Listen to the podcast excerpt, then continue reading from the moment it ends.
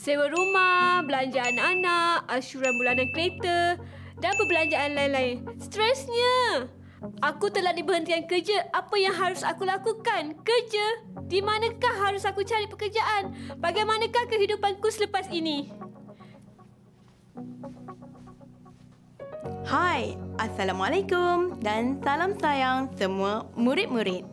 Hari ini, murid-murid bersama saya, Cikgu Dash dalam rancangan mata pelajaran Perniagaan Tingkatan 4. Cikgu Dash maklum, ada sebilangan ibu bapa murid yang terkesan dengan wabak ini. Ada yang kehilangan pekerjaan. Cikgu harap kita semua bersabar dan tabah menghadapi dugaan ini. Tetapi, murid perlu ingat bahawa hidup mesti diteruskan. Kita perlu belajar untuk membina masa depan yang cemerlang. Baiklah murid-murid, hari ini Cikgu Dash akan menerangkan topik yang ada berkaitan dengan isu tadi. Adakah topik kehilangan pekerjaan? Bukan sahaja topik kehilangan pekerjaan atau pengangguran, malah murid-murid akan lebih mendalami apakah kaitan pengangguran dengan peranan kerajaan. Siapa penganggur? Apakah kaitan pengangguran dengan guna tenaga?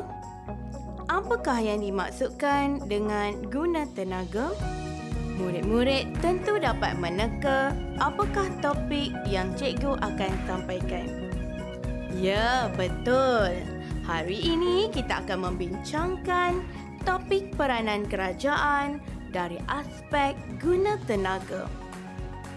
Sebelum kita memulakan pembelajaran, kamu perlu tahu di akhir rancangan ini nanti kamu perlu mencapai tiga objektif pembelajaran iaitu pertama, menyatakan maksud guna tenaga dan guna tenaga penuh.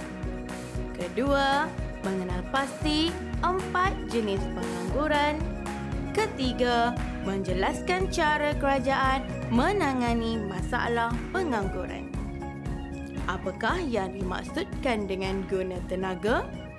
Guna tenaga ialah pekerja yang menyumbangkan tenaga fizikal dan mental dalam sesuatu pekerjaan. Guna tenaga penuh berlaku apabila negara mencapai kadar pengangguran kurang dari 4%. Tidak ramai orang yang menganggur, maksudnya guna tenaga penuh berlaku. Cuba kamu lihat keadaan sekarang. Ramai yang menganggur atau ramai yang mempunyai pekerjaan? Pada Mac 2020, Jabatan Perangkaan telah mengeluarkan statistik bahawa pengangguran meningkat sehingga 3.9% peningkatan seramai 610,500 orang.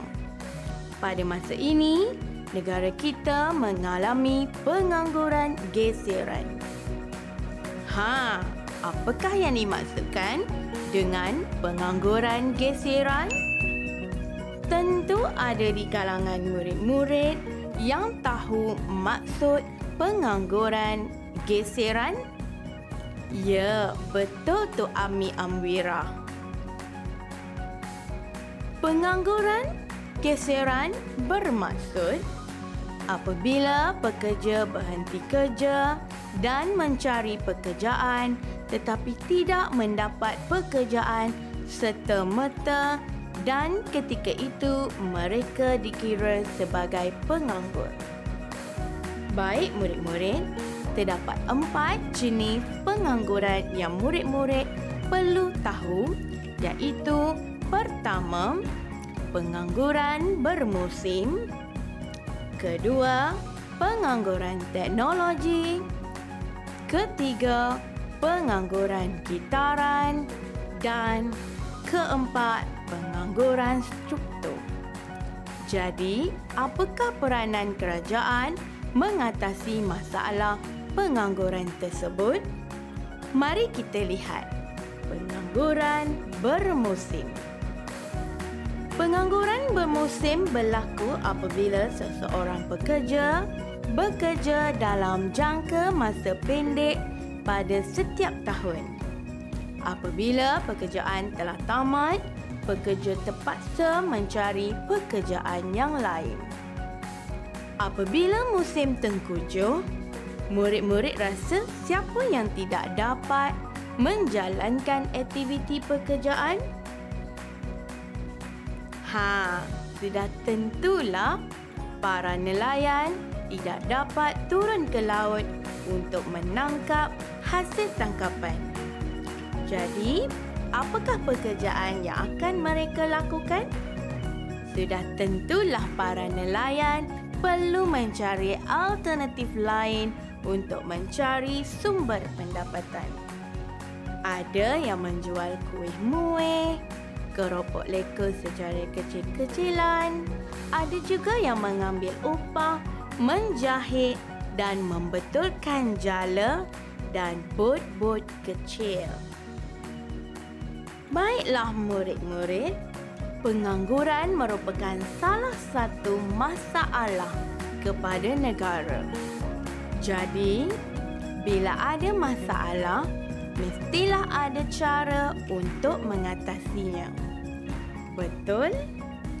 Aha, mari kita lihat bersama. Apakah langkah yang diambil oleh kerajaan untuk mengatasi masalah pengangguran bermusim?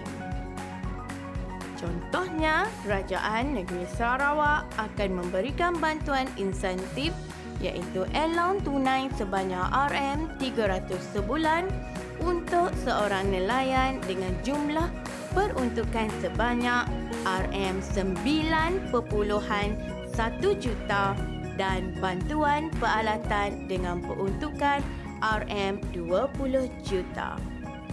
Insentif yang diberikan oleh kerajaan ini dapat membantu nelayan menggunakan allowance yang diberikan untuk dijadikan modal berniaga secara kecil-kecilan. Sekarang, adakah murid-murid faham tentang pengangguran bermusim? Contoh kedua yang boleh dikaitkan adalah pekerja buruh tapak bin pembinaan bangunan yang ditamatkan pekerjaan setelah tamat tempoh kontrak pembinaan bangunan. Ha, macam mana dengan pengangguran bermusim ini? Semua faham? Bagus, Razia. Ha, jom kita tengok pula pengangguran teknologi. Pengangguran teknologi boleh berlaku disebabkan oleh sektor perniagaan mengutamakan penggunaan teknologi bagi menggantikan pekerja. Hal ini menyebabkan pekerja yang sedia ada kehilangan pekerjaan sementara pekerja yang baru tidak memperolehi pekerjaan. Contohnya, mesin traktor digunakan untuk menggantikan tenaga manusia dalam membuat batas sawah padi. Pengangguran teknologi boleh berlaku disebabkan oleh sektor perniagaan mengutamakan penggunaan teknologi bagi menggantikan pekerja. Hal ini menyebabkan pekerja yang sedia ada akan kehilangan pekerjaan. Sementara